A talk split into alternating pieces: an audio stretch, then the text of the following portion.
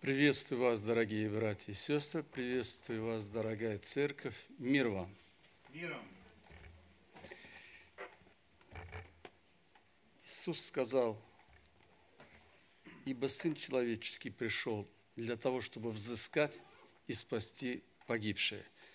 И как бы мы ни проповедовали, о чем бы мы ни говорили, мы все равно придем к этой теме, и все равно мы скажем, что Иисус пришел взыскать и спасти погибшие.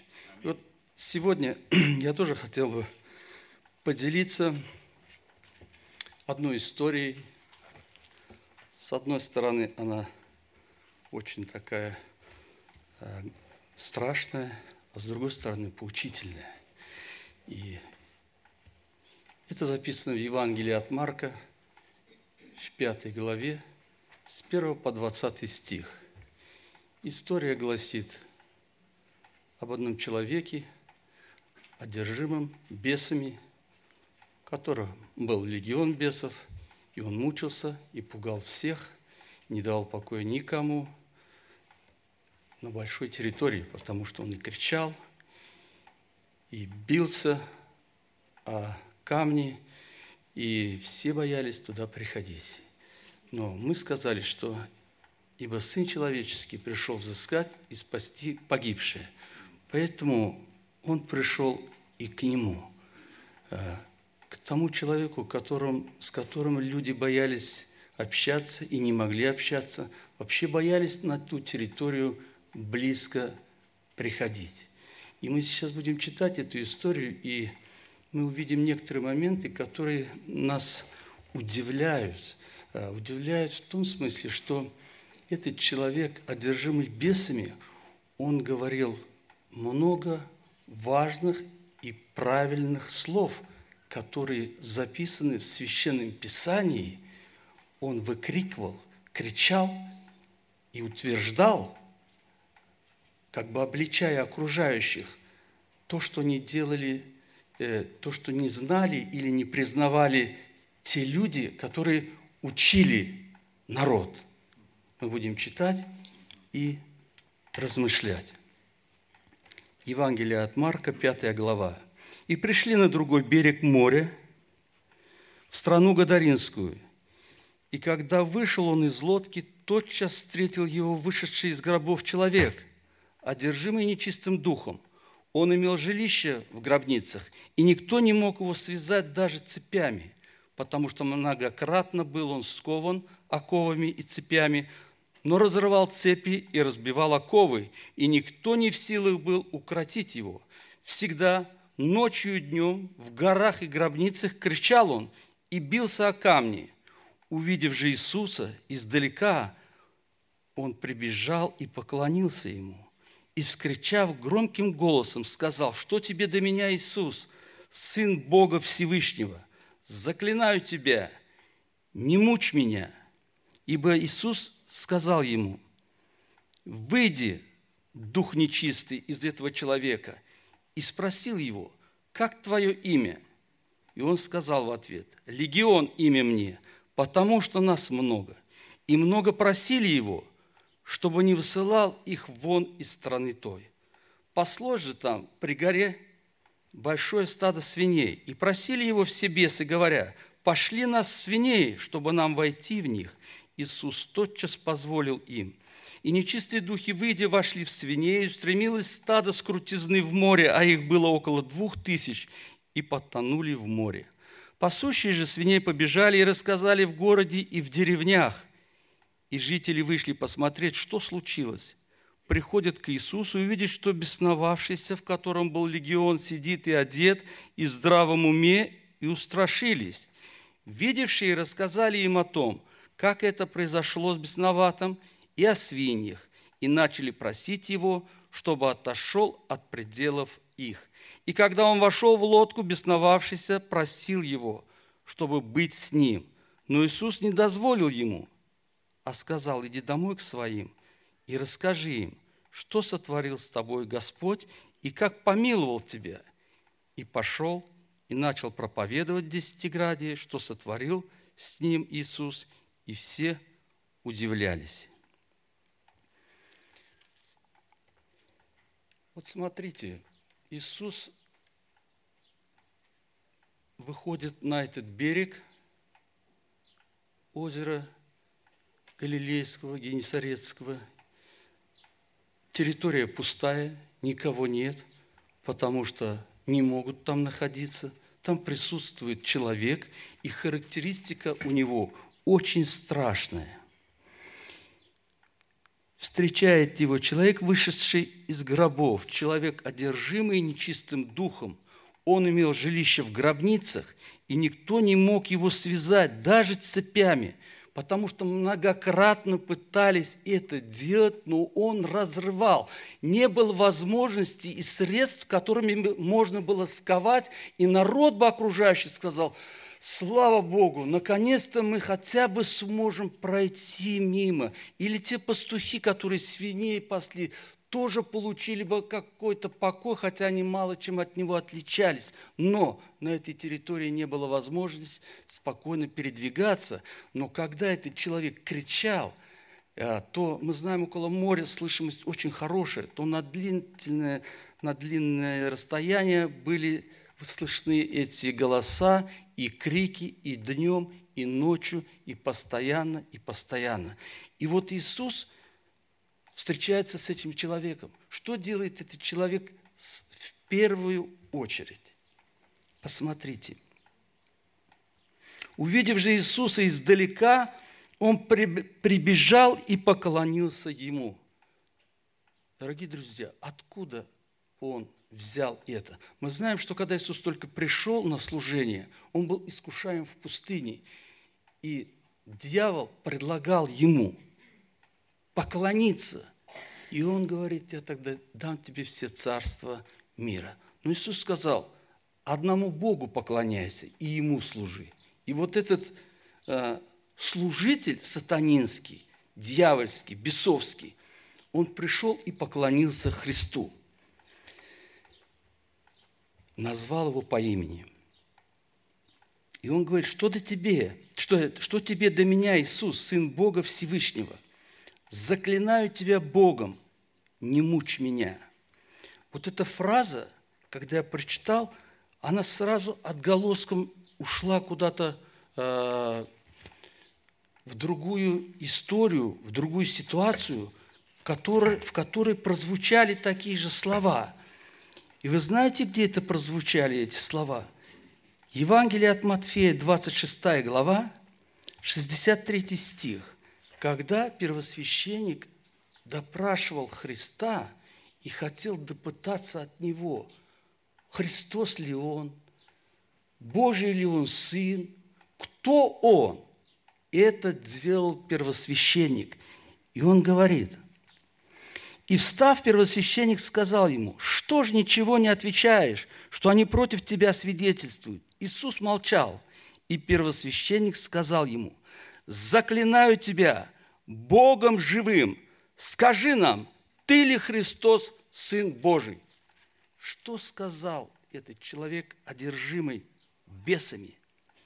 Иисус, Сын Бога Всевышнего, заклинаю тебя Богом, не мучь меня – то есть это одни и те же слова, только бесноватый, он утверждал, он говорил, кто он есть, а первосвященник спрашивал и пытал Христа, скажи мне, кто ты, ты ли Сын Всевышнего или нет? Понимаете, какой вот получается такой парадокс? Но мы знаем, что дьявол прекрасно знает Писание, насколько ему дозволено, и цитирует его. Ибо Иисус сказал ему, выйди, дух нечистый из этого человека, и просил его, и спросил его, как твое имя? И он сказал в ответ, легион имя мне, потому что нас много, и много просили его, чтобы не высылал их вон из страны той.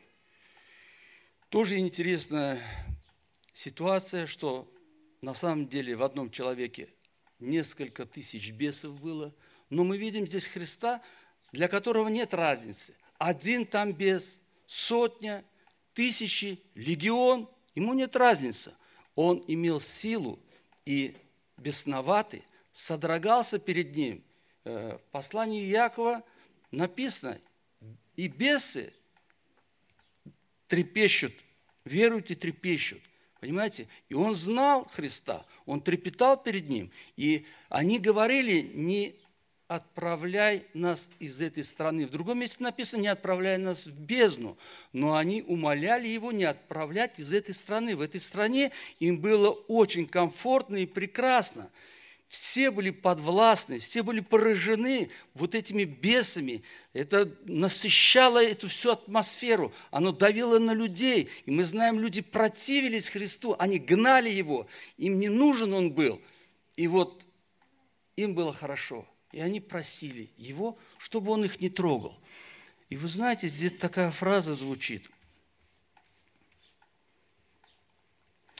Пасло же там при горе большое стадо свиней, и просили его все бесы, говоря, пошли нас свиней, чтобы нам войти в них. У них идет какой-то разговор со Христом, типа договора. Давай сделаем так, поступить так. Вот они его просят, они его умоляют. И Марк, это его такое э, коронное слово, когда он говорит – тот час. То есть только сказали бесы, не, не выгоняй нас из этой страны, пошли нас в свиней. И он тотчас посылает их в свиней. Свиней же было около двух тысяч.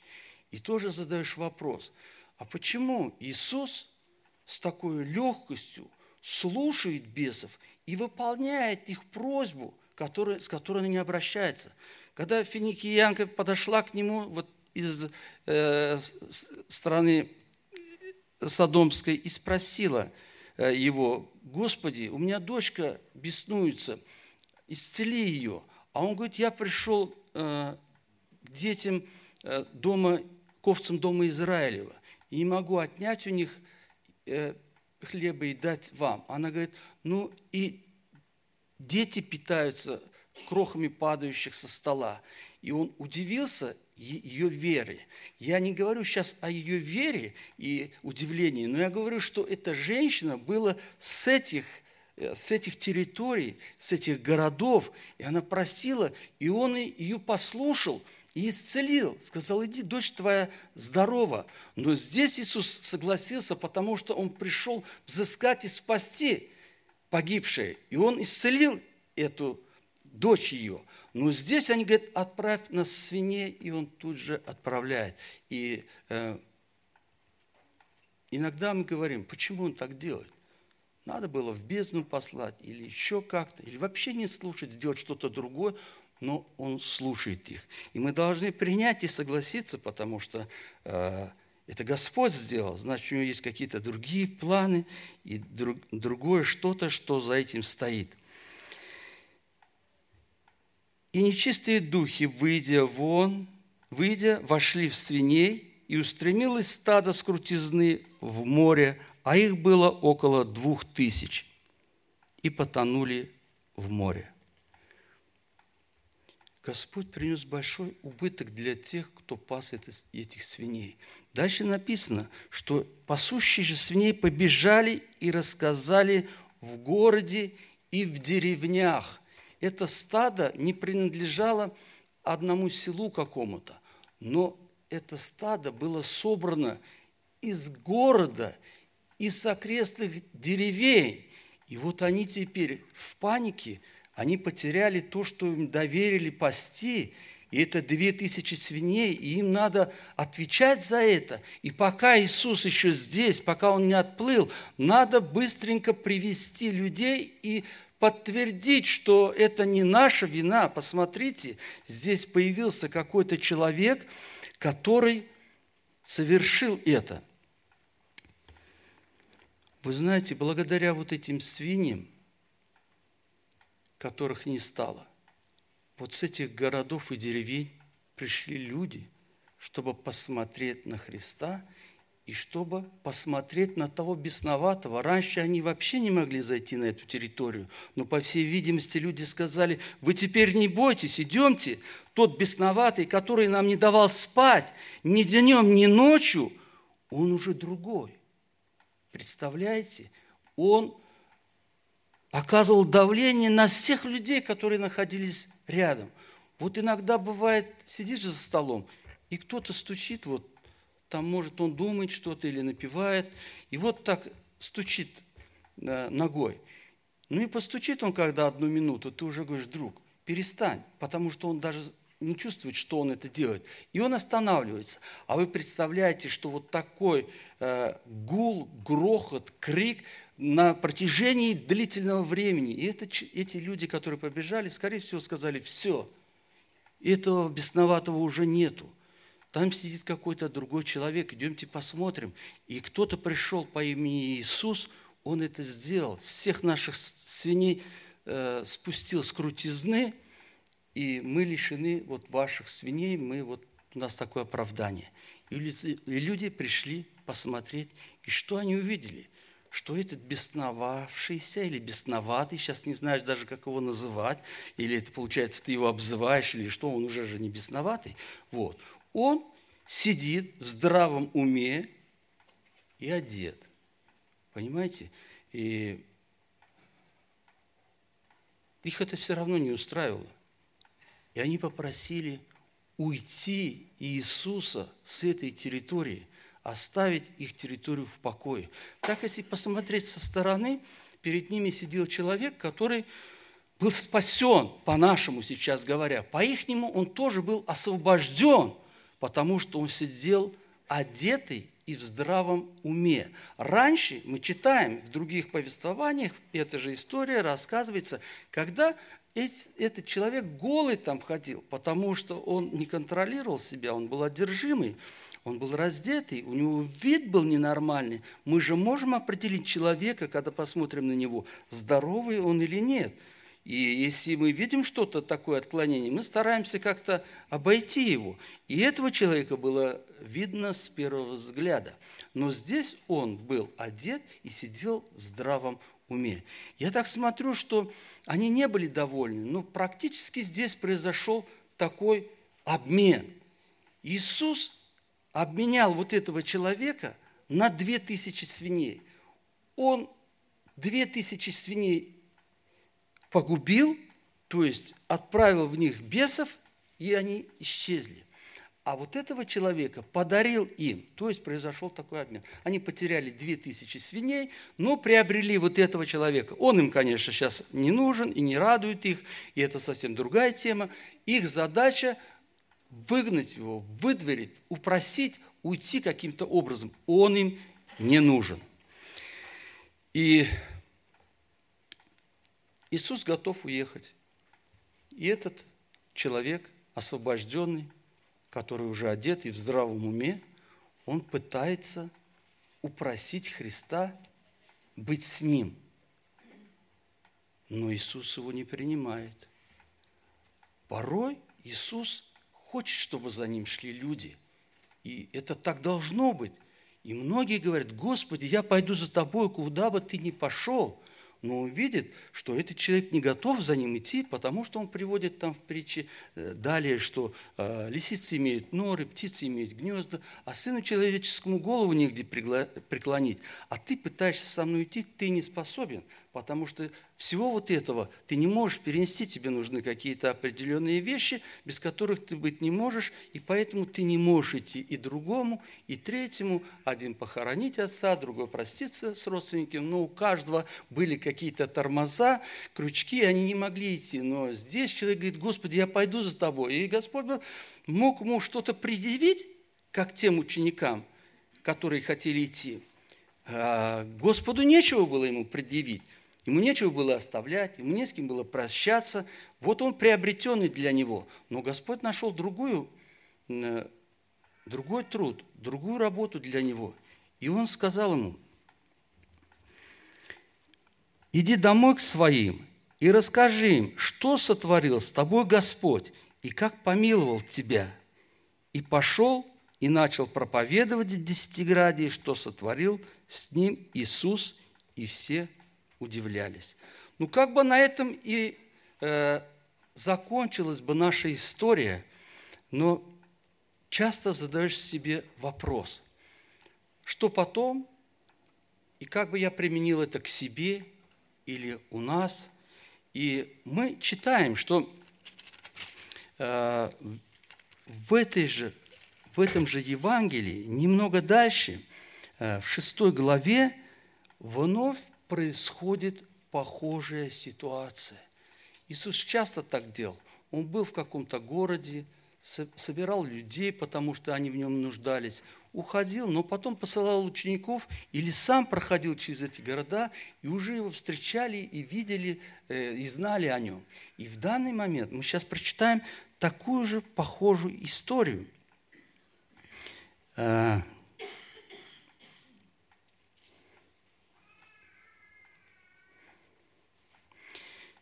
Э, Шестая глава, 53 стих Евангелия от Марка. «И переправившись, прибыли в землю Генесарецкую и пристали к берегу. Когда вышли они из лодки, тотчас жители, узнав его, они узнали, что когда-то такой человек уже был, и такой человек освободил а, одержимого бесноватого, и этот человек лишил их скота, который у них было. И это коснулось очень большого количества людей, потому что мы видим, что из городов и деревень были собраны вот эти свиньи, и все об этом узнали, все. И вот сейчас, когда Иисус вновь возвратился на это место, то его узнали – Узнав его, обижали всю окрестностью и начали на постелях приносить больных туда, где он, как слышно, было находился. И куда не приходил он, в селение ли, в города ли, в деревне ли, клали больных на открытых местах и просили его, чтобы им прикоснуться хотя бы к краю одежды его, и которые прикасались к нему, исцелялись. Люди поняли, что вот то, чего они были лишены, ничего не значит по сравнению с тем, что произошло тогда и что они могут получить сейчас. Со всего города и со всех окрестных деревень люди приносили народ и ложили на открытых площадях и местах, где бы мог проходить Иисус, и чтобы Он прикоснулся к ним, или они прикоснулись к нему, или он слово сказал, чтобы исцелиться. И вот это результат того, что сейчас произошло. Иисус сказал, иди, возвратись домой свой, иди домой к своим и расскажи им, что сотворил с тобой Господь и как помиловал тебя. И мы в своих церквах мы часто проводим ученичество, евангелизируем, мы готовимся, как это сделать, мы учим народ, как это делать, как правильно сделать, с чего начинать и чем закончить. И потом мы спрашиваем, и какой результат, что мы сделали неправильно, где-то надо исправить, что-то надо добавить, что-то надо убрать. И задаешь себе вопрос – вот этому бесноватому Гадаринскому какой принцип ученичества рассказал Иисус? Как он его учил? Какой сборник он ему дал, чтобы он научился по нему? Иисус просто сказал, иди и расскажи, что сотворил с тобою Господь и как помиловал тебя. И это было свидетельством этого человека. Ему, может быть, порой и не надо было говорить. Может быть, он просто шел и все пальцем показывали, смотрите, смотрите, смотрите. Это тот, который кричал и не давал нам покоя. Смотрите, он здоровый, он в здравом уме. Смотрите, он одет.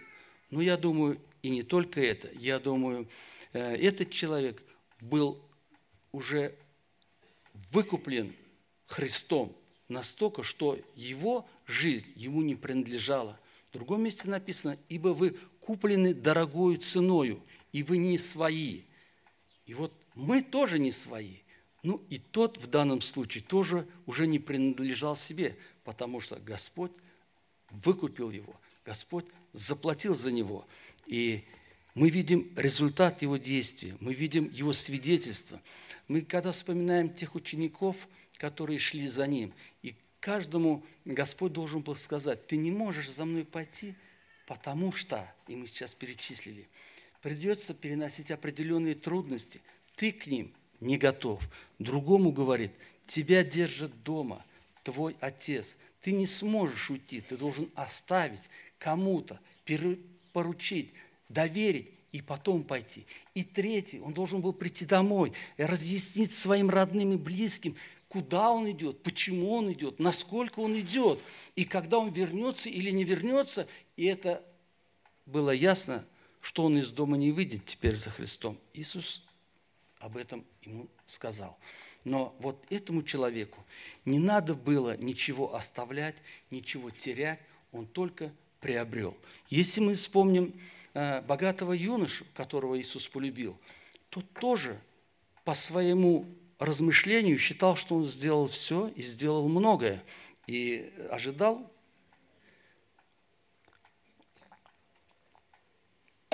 что Иисус скажет, молодец ты, ты все правильно сделал, ты соблюдаешь все заповеди, и ты можешь идти со мной и будешь иметь жизнь вечную. Или оставайся, продолжай так жить, тоже будешь иметь жизнь вечную. Но Иисус видит сердце. Иисус указал на его сердце, что в его сердце есть одна вещь. Он не сказал, что тебе вот это, вот это, вот это многое. Или разберись в своей жизни, или что. Он сказал, одно не достает тебе. Иди продай имение и раздай нищим. И следуй за мной тогда тебя ничего не будет держать. Сегодня тебя держит вот именно вот это имение. И мы видим, что этот молодой юноша, он опечалился, потому что у него было большое имение, потому что он был богат. И эти слова действуют не только на богатых людей, но они действуют и на тех, кто не понимает, может, правильно, что является именно богатством когда ниже мы читаем ту историю о э, богатом юноше, там встревает Петр и говорит, Господи, а нам как быть? Мы оставили все. И что нам будет?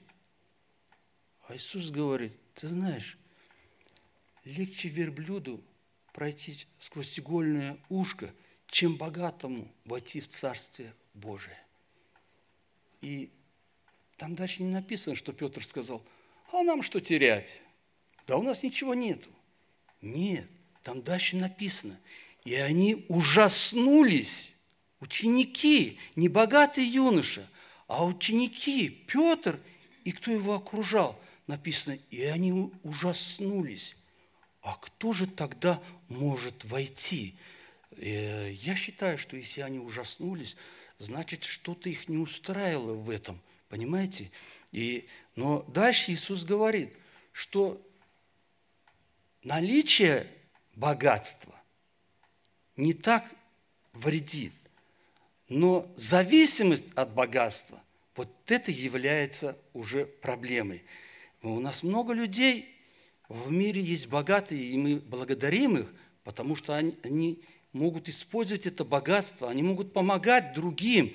И сами жертвуют и много жертвуют, и они не привязаны к этому богатству. Оно для него то же самое, что для нас может быть простые вещи. Вот так. Ну а кто-то, может быть, никогда не насытится, вот у того есть проблемы. И вот э, много есть примеров, когда э, люди готовы идти э, за Христом, но у них не всегда получается по разным причинам. В данный момент мы видим, что мы привели примеры, когда они не могут чего-то оставить, оставить. И они вынуждены сидеть там, где они находятся, они не могут выйти. Но есть пример, когда людям нечего было оставлять, но когда люди не могли понять слов, которые Иисус говорит. И там есть история, мы все знаем, когда Иисус накормил пять тысяч человек – и на следующее утро там у него были передвижения с одного берега на другой. А потом он возвращается в Капернаум и находится в синагоге, и приходят иудеи, и ученики его, и он начинает говорить о хлебе, они начинают э, искать Христа. И Иисус говорит, вы ищете меня не потому, что видели чудеса, а потому что вы ели хлеб и насытились, и вот сейчас вы пришли снова кушать. Но я могу вам дать хлеб другой, как с самарянкой было с водой, здесь с хлебом. И он употребляет такие слова. «Кто не будет есть плоти моей и пить крови моей, не может наследовать Э, жизни вечной, я не воскрешу его в последний день. Иисус произнес такие слова, которые подействовали на всех окружающих. И иудеи стали возмущаться и говорить, что он говорит, как можно это слушать. И ученики, которые рядом стояли, тоже начали возмущаться и говорили, как это слушать. В другом месте написано, «Э, худые сообщества развращают добрые нравы. И Э, немножко ниже написано, что апостол Павел говорит, к стыду вашему скажу, что многие, некоторые из вас не знают Бога. Апостол Павел, писав в Каринской церкви, употребил это выражение. К стыду вашему скажу, что некоторые из вас не знают Бога. И вот я к чему говорю, что когда это окружение в Капернауме иудеев и учеников было рядом с Иисусом, и он сказал им просто непонятные слова для них на тот момент. Мы бы, может, тоже не поняли. Сейчас мы такие умные, все знаем, потому что нам каждое воскресенье и читают и показывают. Но если к нам придет человек в церковь, и мы скажем, кто не будет есть плоти и не будет пить крови, тот не попадет в царство или не будет воскрешен, э, не воскреснет. Я думаю, что если набрать таких 100 человек новых, то половина убегут отсюда, потому что и так много различных историй о том, что происходит в церквах, убивают и так далее, там приносят жертвы. Поэтому, но на тот промежуток э, в духовном смысле им не было открыто, открыты эти слова, которые говорил Иисус. Иудеи возмущались, возмущались ученики, и написано, и много отошли от Него – и Иисус обращается к 12. «Не хотите ли и вы оставить меня? Может, вы тоже не понимаете чего-то?» И Петр говорит, «Господи, куда нам идти? Ты имеешь глаголы вечной жизни».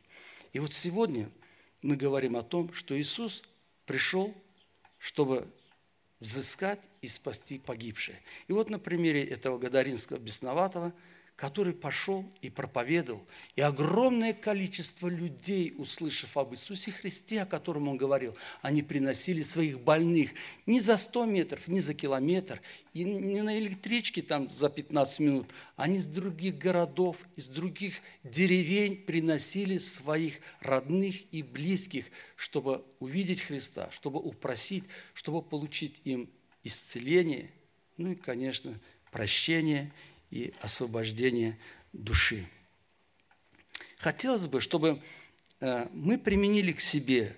Порой мы говорим, мы не умеем, мы не знаем каких-то вещей, чтобы проповедовать, как говорить.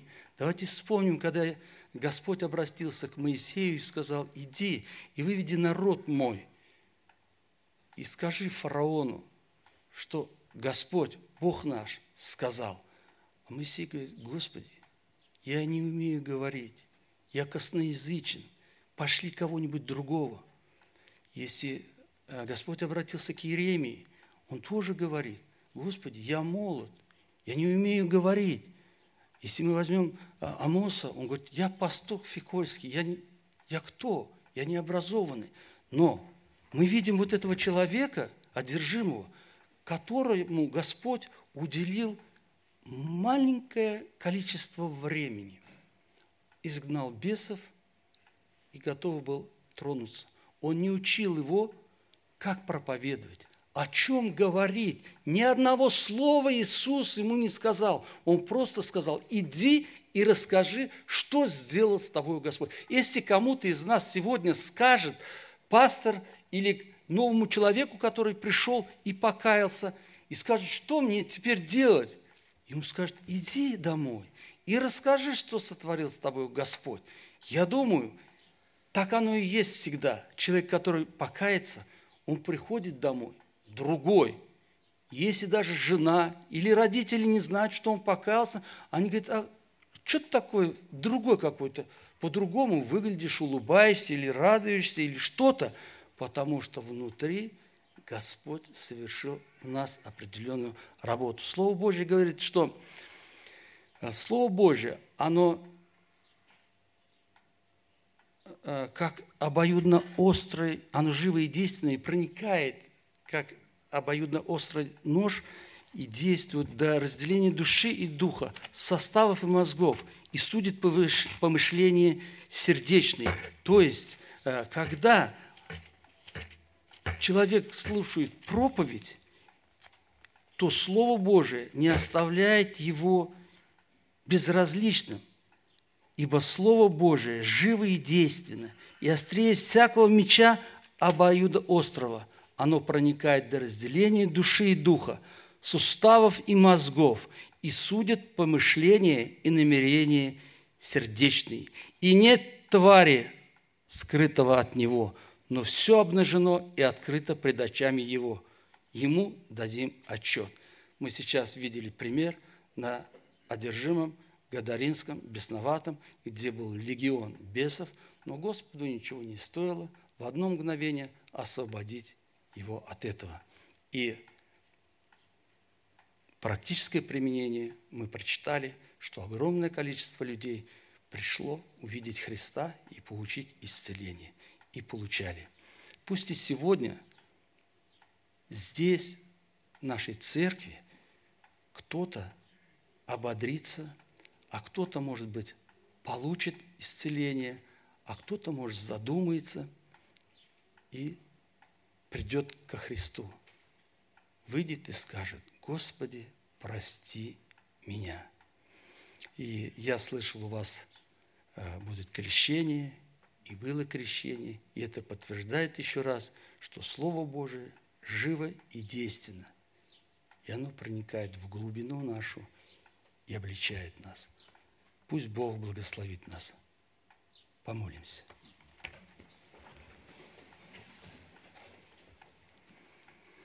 Бог наш Творец Вселенной, я благодарю Тебя, что Ты даешь возможность говорить Твое Слово, что оно живо и действенно, что оно проникает вовнутрь Господь и судит помышления сердечные.